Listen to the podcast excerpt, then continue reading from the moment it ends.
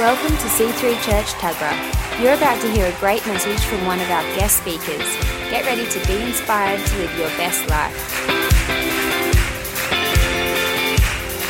Cause all that I am, Lord, will follow you all of my days. No looking back. I've left behind my former ways.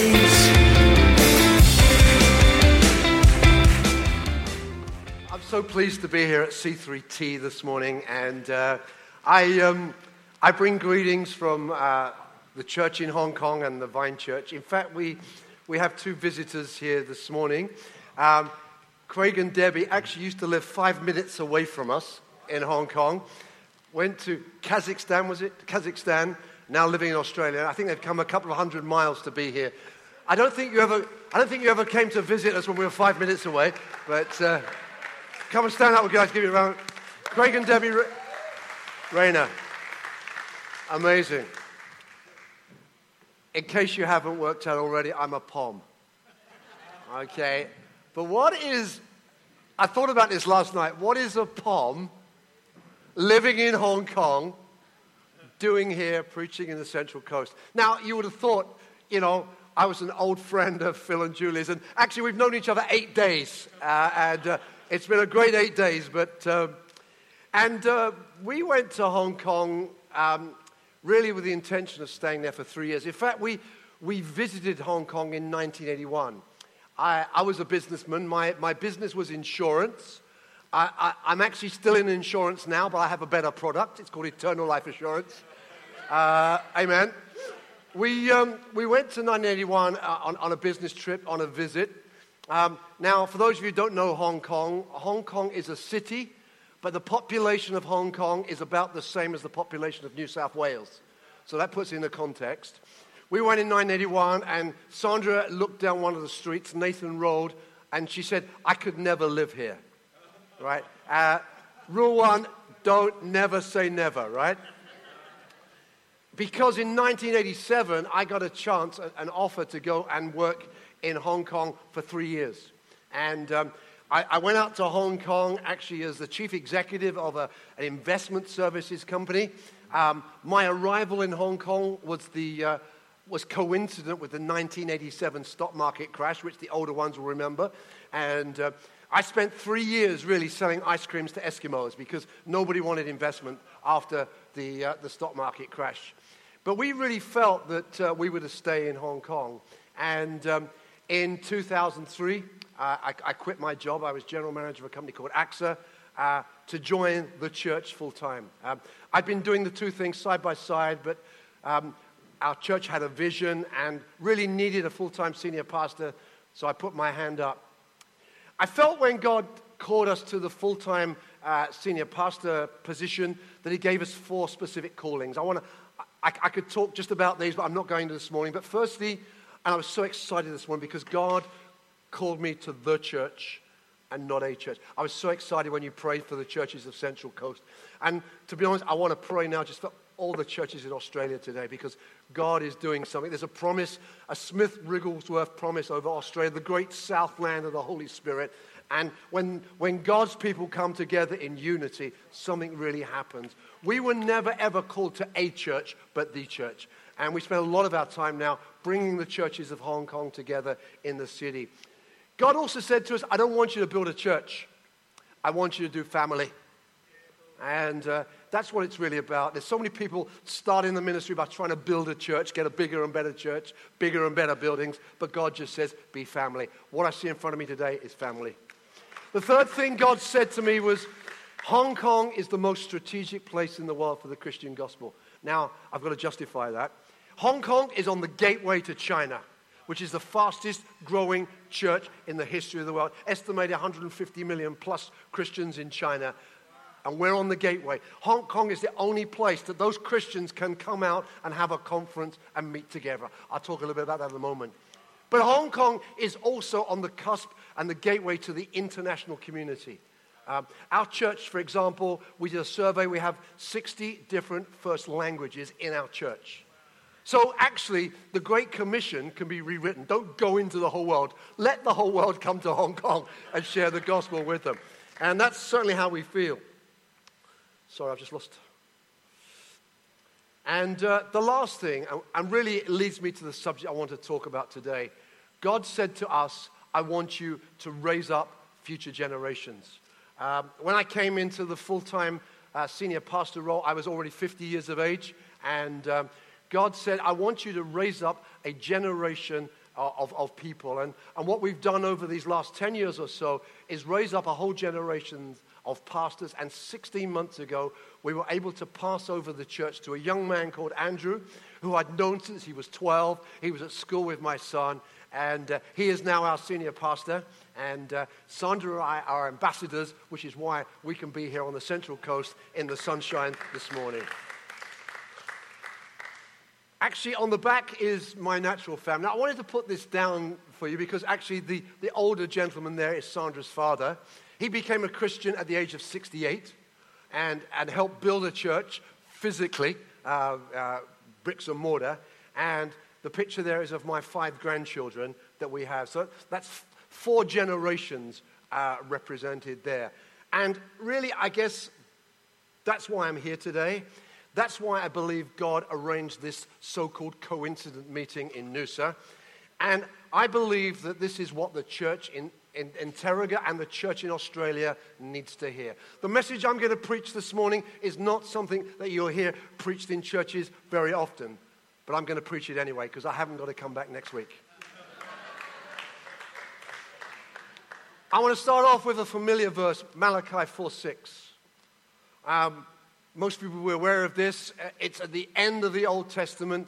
And many people see this as really an, an end times prophecy. The, the, the, Malachi was talking about what would happen at the, the end times. And I certainly feel that this is a prophecy for the 21st century. Malachi said this He will turn the hearts of the parents to their children, and the hearts of the children to their parents. You know something, almost for the first time in history, we live in a fatherless generation. Do you know in, in, in, Australia there are one million single parents, mainly single mothers today? That's a big number. But today I'm not even going to be talking about, about, about single parents. I'm going to be talking about people who have parents, but the fathers are absent the fathers are distant. You know what I mean? They're sitting in the same room, but they're not there. I believe there is a charge upon the church today, and something I want to put, put to you today. It's something I need to pass on. You see, when I was 17 years of age, my father passed away. And on the day that he died, he called me in. And his last words to me were these Son, I want you to take care of your mother. I sense Father God in the same way calling me in today and saying to me, Son, I want you to take care of my church. If we look at church history, you know, for the first 1500 years of church history, it was very simple. The priests had all the power. You know, nobody had the Bible, nobody had access to it.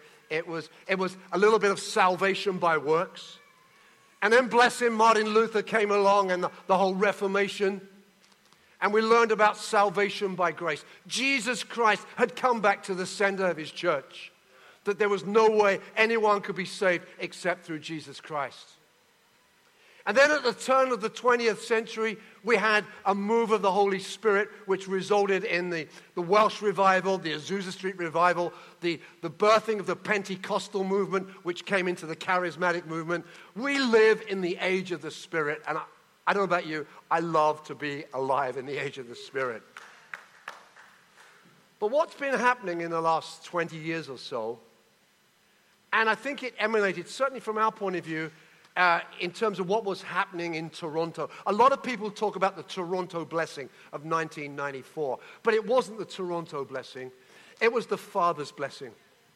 And someone like John Arnott was raised up to be like a, a, a daddy to the church. And uh, what we've seen in the last 20 years is that Father God has come back to his church. And we, we have been very blessed uh, to, to be able to have received that impartation of the Father's blessing, and we, and we share it wherever we go. I want to give you a word of warning. Probably we will hug you before we leave today. Now, if you want to leave now, go now. Okay, but probably we will hug you. Reason we hug you is this. As we put our arms around you, we stand firstly in the place of your human father who may not ever have done that to you. Where we live in Hong Kong, particularly Asians, very rarely do a, does a human father show any sign of affection. Very rarely does that father ever say, I love you, I'm proud of you, you're my son, you're my daughter. So, what we'll do first and foremost is we'll stand in the place of maybe a human father who was unwilling or unable to do that. But secondly, as we put our arms around you, we are standing in the place of Father God, who is saying, My son, my daughter, I love you, I'm proud of you, I want to care for you.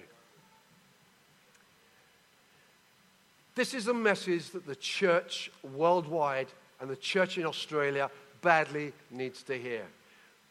John 14, 6 says this Jesus answered, I am the way, the truth, and the life. No one comes to the Father except through me. This verse talks about two things. Firstly, it talks about a pathway. And secondly, it talks about a destination. Derek Prince said this Jesus is the way,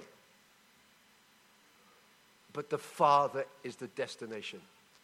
Now, you have to read my lips on this. You know, in Hong Kong, we have a railway system called the MTR. And if you want to ride the MTR, you have to go through the turnstile.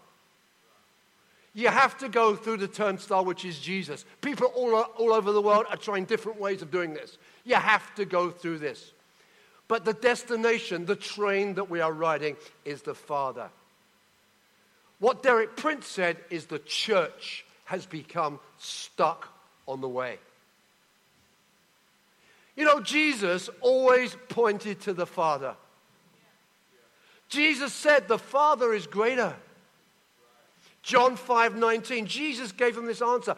Very truly, I tell you, the Son can do nothing by himself. He can only do what he sees his Father doing. Because whatever the Father does, the Son does also. Jesus had the closest relationship with his Father. He said this I and my Father am one. I believe this that the church today is missing the intimate relationship with the Father. I think it was St. Augustine who said this if the written word of the Bible could be changed into a spoken word and become just one single voice, that voice, more powerful than the roaring of the sea, would cry out, The Father loves you. God has sent me 7,500 kilometers this day to tell you the Father loves you.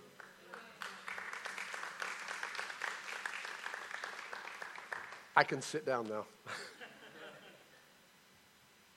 I believe this that Christianity, without experiencing and understanding the love of the Father, is missing its foundation. A key verse is Matthew 11 27. Jesus said, All things have been committed to me by my Father. No one knows the Son except the Father, and no one knows the Father except the Son, and those to whom the Son chooses to reveal him. That's a very important verse because what it says this is that Jesus truly knew the Father. I mean, you look at the New Testament, you know, the disciples, Mary, his mother, none of them had any idea about the Father. But Jesus truly knew the Father. But he says, I can reveal him to you. The Father has to be revealed to us by revelation. Where I live in Hong Kong, people want to take a course for everything. They're always studying. You know, you can't take a course. You cannot just desire. You cannot read a book about this. You know, when you were saved, it was by God's initiative, not yours. Praise God, you responded. You were filled with the Holy Spirit when His Spirit was revealed to your spirit. When you met Jesus, there were truths that were revealed to you. I'll give you an example. I 100% believe in the virgin birth, but ask me to explain it, I cannot. It is a truth that is revealed to me by God. When you were filled with the Spirit, you received a revelation of His power. In the same way, today, God wants to pour out a revelation of Himself. Now, I wish I had several hours. But what I want to do today, I want to, I want to give you a key. And the key is very simple the key is opening our hearts. The key is surrender. Whatever you want, Lord, is okay by me. You can trust God. He is only good. My message this morning is very simple God wants us to be sons and daughters. And yet, much of the church live as orphans. Did you know that Satan was the original orphan? He rejected God as father. He chose to be fatherless. He became the original orphan. We are still suffering his rejection of Father God today. He is the source of something that we call the orphan spirit. Our world is an orphanage. I believe that the definition of sin is not so much missing the mark, but missing the Father. Living as orphans. We see it everywhere around us. Oh, there was a lovely young lady in Hong Kong. I, I, I, do a businessman's breakfast once a month on the, on the roof of HSBC. It's on the 42nd floor. I don't think you have any 42nd floors around here. Uh, and we have a breakfast there once a month. And this young lady shared the story of when she was at school. And she, she, she got 97% in her maths test. She was so excited, she ran home to tell her mom and her dad that she got 97% in her maths test. And you know what dad said? What happened to the 3%? That is a parable of the world that we're living in. Is it no wonder when these people become Christians, they think they've got to get 100% for God? They think they've got to do everything right. Last year, we had a conference in Hong Kong called, uh, Kingdom Culture. Who here knows Bill Johnson? Know of Bill Johnson. Bill and Beni Johnson, Heidi Baker, and, and Tom Jones, not the singer, but the preacher, came, came along. And people go along to Bill Johnson expecting miracles. But actually, what they got when Bill spoke, well, first night was Heidi Baker. Heidi Baker spoke on the Father heart of God. Bill Johnson spoke on the Father heart of God. Betty Johnson spoke on the Father heart of God. Tom Jones sp- spoke on the Father heart of God. Two weeks later, Cindy Jacobs was in Hong Kong. She spoke on the Father heart of God. God, are you telling us something? And at the end of it, we had about 5,000 people there. I reckon 4,000 from mainland China. Now, the people from mainland China, they don't wait to the altar call. they want to get prayed for. They are desperate. And I, I would reckon that Sandra and I prayed for, hugged a thousand mainland Chinese. They didn't want to leave us. You know, one lady said to us she was a pastor and she had never been hugged in her whole life. It got worse. I, I then, it was a pastor in Hong Kong, a female pastor in Hong Kong, and said, could you, could you pray for me? Because my father who is also a pastor, a very famous pastor, has never shown me any affection. This is the world that we're living in.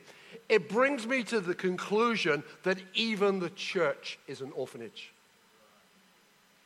So, what I want to do very quickly is tell you some things about orphans. Firstly, orphans have no name. What we see the orphan spirit in churches manifested in is people trying to create a name for themselves. I do something significant means I am significant. Whereas a son or a daughter finds their significance from their family. It leads to performance mentality. Where I come from, if they have two kids and one's getting grade A's and one's getting grade C's, they love the grade A's more than they love the grade C's. People say to us, Who's your favorite son? I say, We haven't got one. You must have one. Who's your favorite grandchild? Performance mentality comes in. I think schools in Australia called grade A's Asian F's, by the way. I'm staying with some Koreans for the weekend, and their kids get A, and they, they call them Asian F's, you know. But what is happening also is the church, the church is full of servants. Nothing wrong with servanthood, but the church is full of people who are doing, doing, doing, doing, doing. The church is devoid of children who are being. Now, I'm speaking to myself here because you can see from my background, you can tell the sort of person that I am, and I, I identify myself a lot with Pastor Phil. We're doers, we want to do things.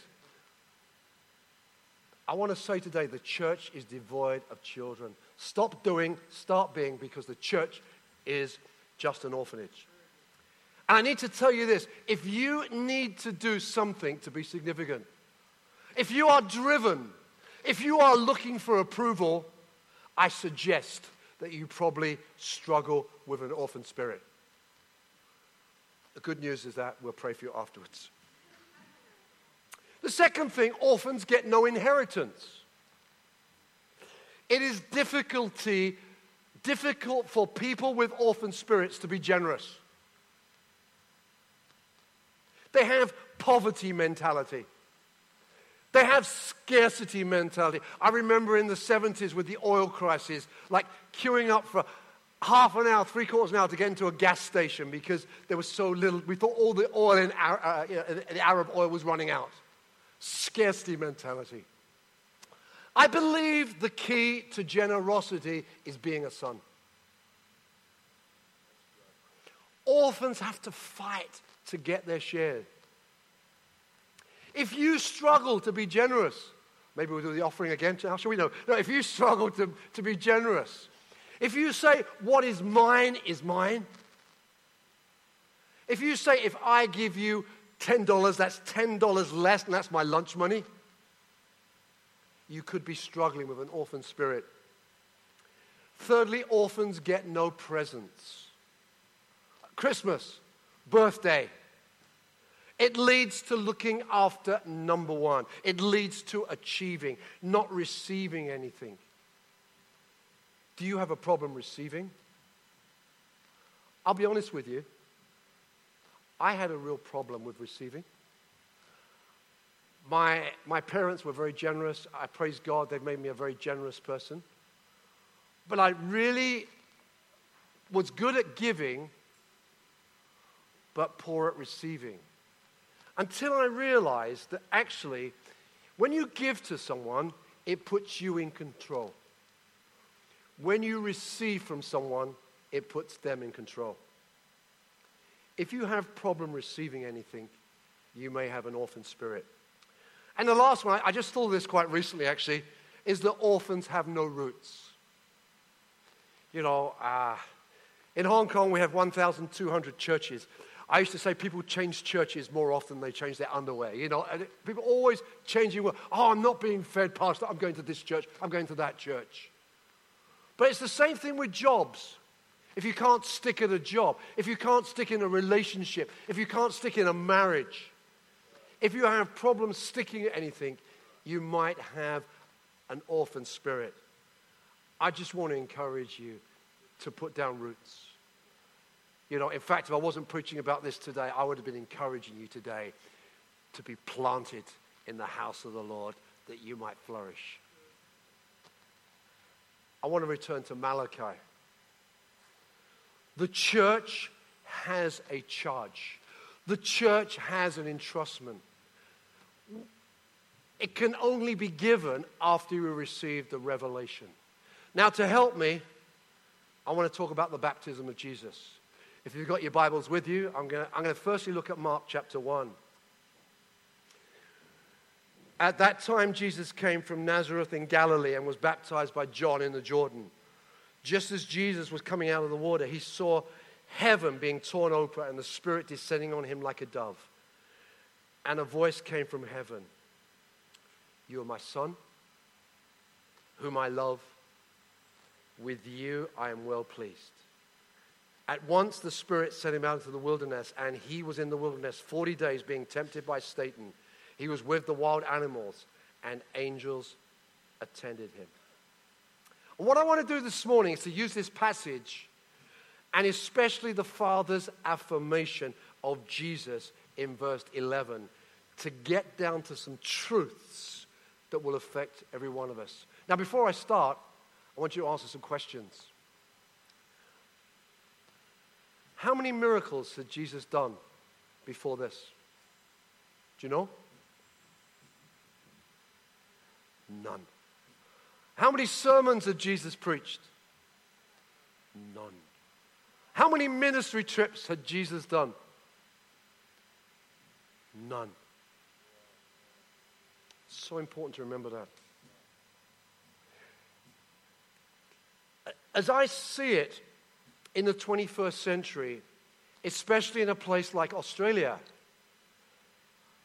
there are three major crises that, that constantly attack us. I'm not talking here about global financial crisis, uh, epidemics, or a threat of terrorism.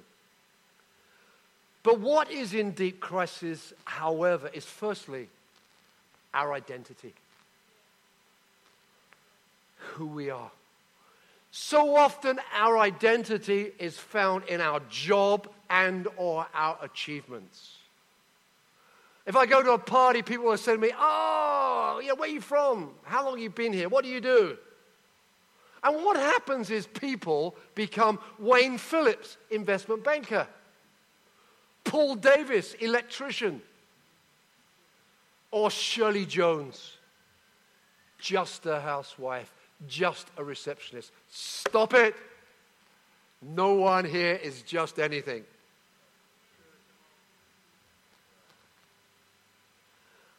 I almost begin to resent going everywhere and being called Pastor John. Because pastor is my job, it's not my identity. The second thing that's under threat is our relationships. We have hundreds of Facebook friends. Praise God for Facebook, otherwise you would have been here this morning, right? Thank you, that's wonderful. Hundreds of Facebook friends. We have acquaintances. In Hong Kong, we, we give out business cards. We call it a handsh- Hong Kong handshake. You know, you go to shake someone's hand, you give them a business card. You know, we give out business cards.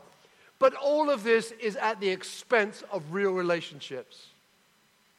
We crave for real friends, real relationships, to be loved and to be accepted, especially by those close to us.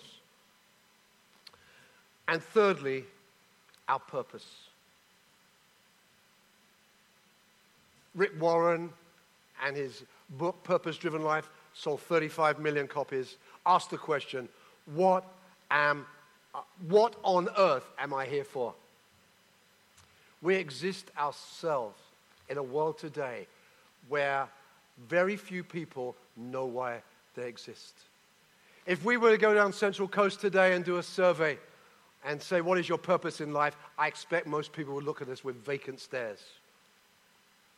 Now, during Jesus' baptismal graduation, his heavenly Father identified three foundational truths that were essential to Jesus' public life and ministry.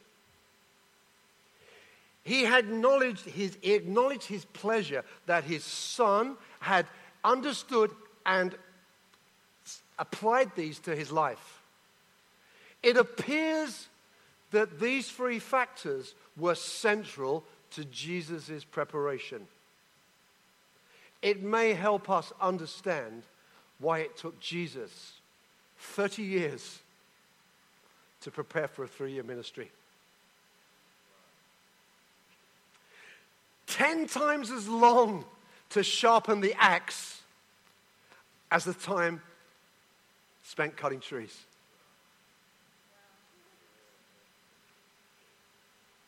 I believe this is a lesson for you. And I just feel this morning it's, a, it's, it's, an encouragement for you, Pastor Phil and Julie. You spent a long time sharpening axes. And I believe God would say that that time in preparation is not wasted. You haven't necessarily seen the results there and then of your work, but God has seen your labor. And I believe that the time that you have spent sharpening your axe, there will come a season when you will see the axe swing and God fulfill the promise. There are promises over you and promises over this church that you have seen, that you have not seen yet with your physical eyes, but God says, I have spent this time in preparation. If it took Jesus 30 years to prepare for a three year ministry, why do we want it to happen now? Lord, give me patience and grant it to me now, is what I always pray. I hate doing talks on the fruit of the Spirit. I just do love, joy, peace, and the rest of them. but let's have a look at the three primary foundation stones of Jesus' life and his ministry. They're all in verse 11. Number one, you are my son. Jesus had come to learn who his father was and what his true identity and value was from his father's perspective. Number two, whom I love. Jesus had a tested and proven knowledge of his Father's love. His relationship with his Father was secure, it was not based on performance. Thirdly, with you, I am well pleased. Jesus had learned that his primary purpose and motivation for life and ministry was bringing joy and glory to his Father above anything and everyone else. Now, it's always interested me that immediately following this occasion, when Jesus was affirmed by his Father and anointed for public ministry, he was led by the Holy Spirit into the wilderness to be tempted by the evil one, Satan. It seems that in addition to those 30 years of rigorous preparation, a final phase of testing was necessary. We read this that once the Spirit sent him out into the wilderness, and he was in the wilderness 40 days being tempted by Satan. He was with the wild animals, and the angels attended him. Now, the interesting thing about this is to note what the temptations were targeting. And to help us, we're going to look at a slightly fuller account of this in Matthew's Gospel. Firstly, God had said, You are my son. He was dealing with his identity. 40 days in, he was hungry. The tempter said, Look at the first word he said. If you are the Son of God. Easy to miss these words, by the way. If you are the Son of God, tell these stones to become bread. God had just said, You are my son. Satan said, If you are the Son of God. It goes right back to the Garden of Eden. Did God really say? Secondly, God had said to Jesus, You're my son, whom I love. He talked about his relationship the devil took him to the holy city and had him stand on the highest point of the temple. He said, again, he says again, if you are the Son of God, throw yourself down. For it is written, He will give His angels concerning you They will lift up you in their hands so they will not strike your foot against a stone. According from Psalm 91. He is saying, if God loves you, he will send his angels. He was challenging his relationship with the Father. Thirdly, God had said to him, With you I am well pleased. His purpose. Again, the devil took him to a very high mountain and showed him all the kingdoms of the world and the splendor. He said, All this I will give you if you just bow down and worship me. What he's saying is actually forget your purpose, forget the cross, forget the pain of the cross. I can give it to you now, the shortcut. Satan questions Jesus' identity, his relationship with the Father, and his purpose in life. And by doing so, tempts Jesus to prove his sonship and significance. I want to tell you, Satan's still doing that today. Satan's still doing that to you.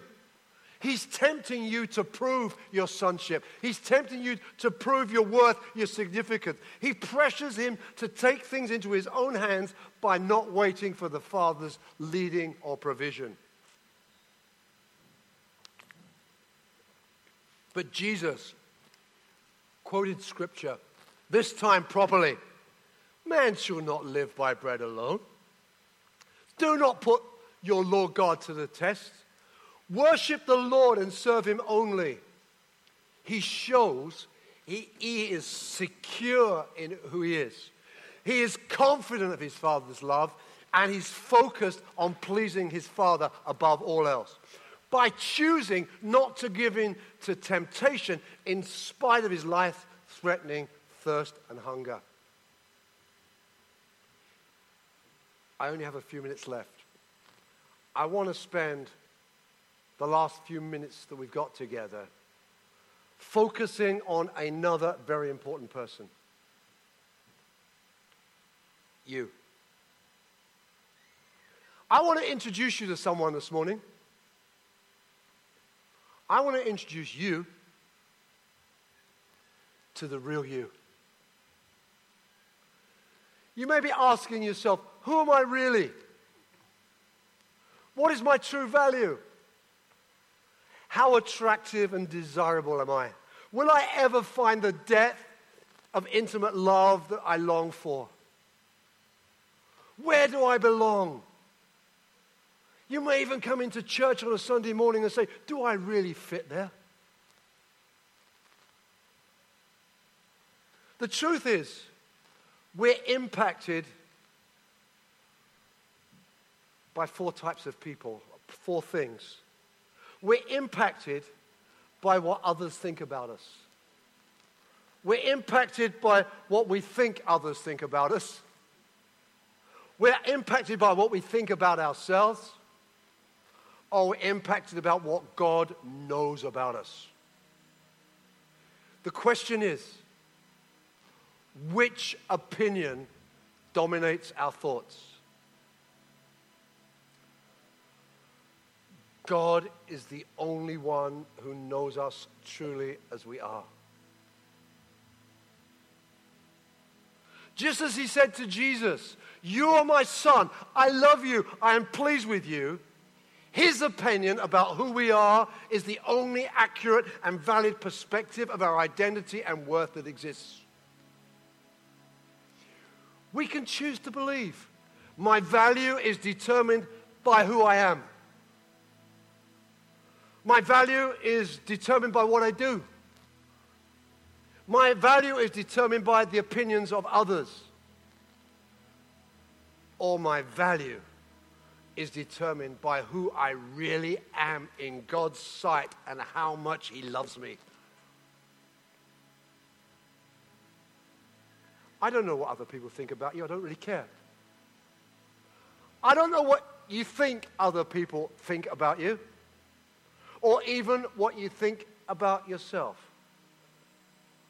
But God has sent me 7,500 kilometers today to tell you straight exactly what He thinks about you.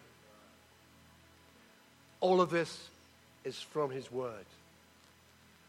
Can I ask you to stand as the band come back?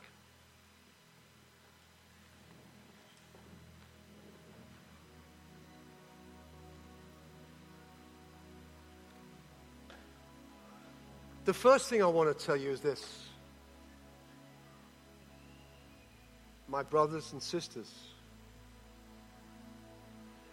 is that you are accepted. In fact, can we just say it all together? I am, I am, I count of three. Can we just say, I am accepted? Right? One, two, three. I am accepted. Because I want to tell you this you are God's child.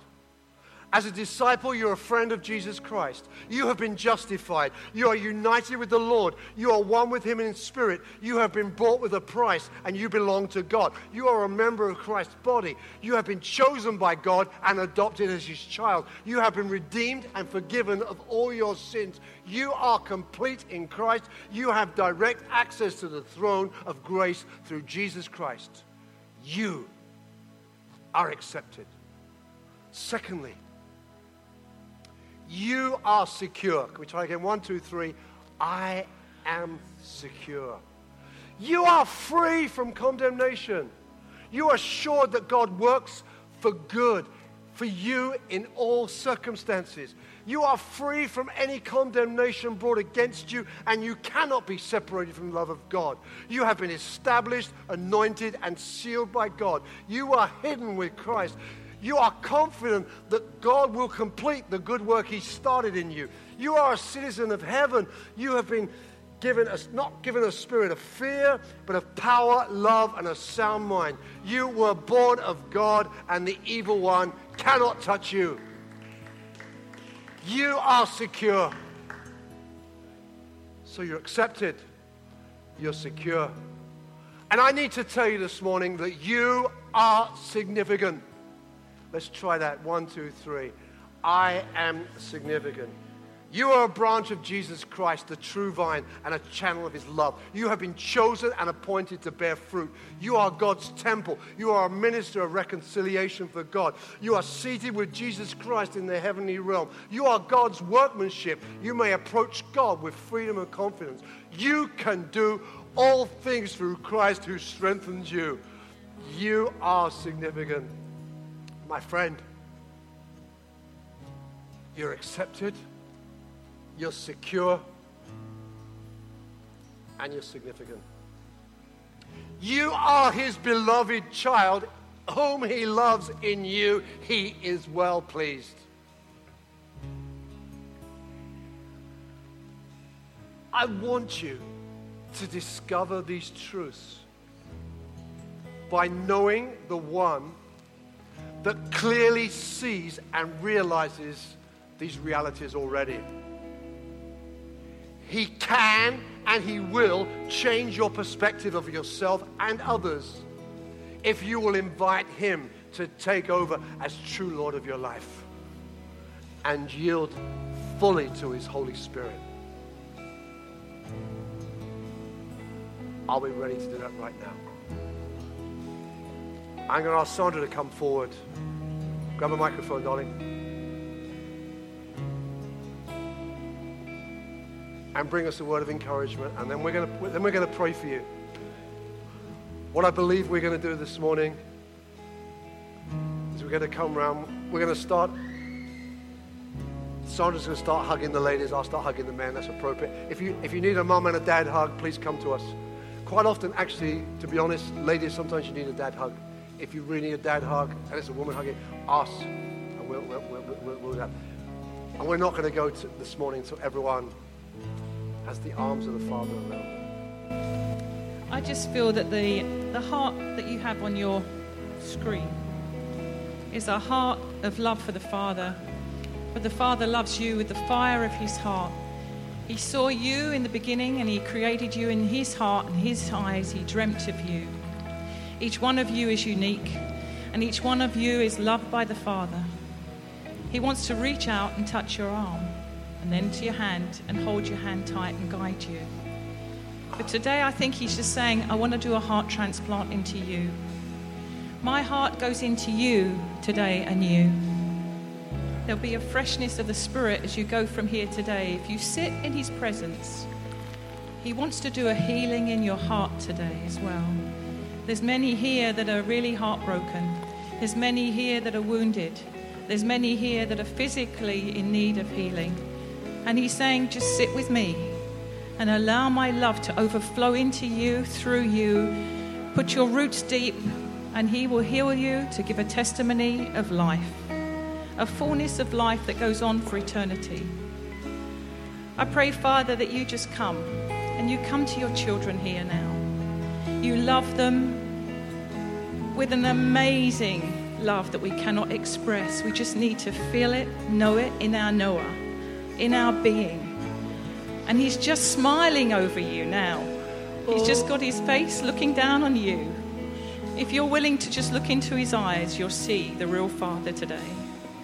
So, Father, just pour out your love. He's breathing life into you today. So, Father, just breathe your Holy Spirit in here today. I bless you. I love you. I honor you. And, Father, I just thank you for this big family. And I thank you for my worldly family that you have me in security. I'm in a secure place with you. And I pray that for the people here that are standing in your throne room now.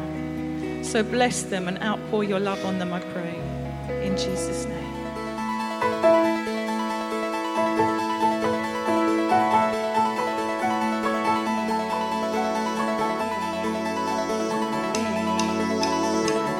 We hope you enjoyed listening to this message. For more information on what you've just heard or how to visit us, go to c3tuggerah.org.au. We hope to see you at church soon.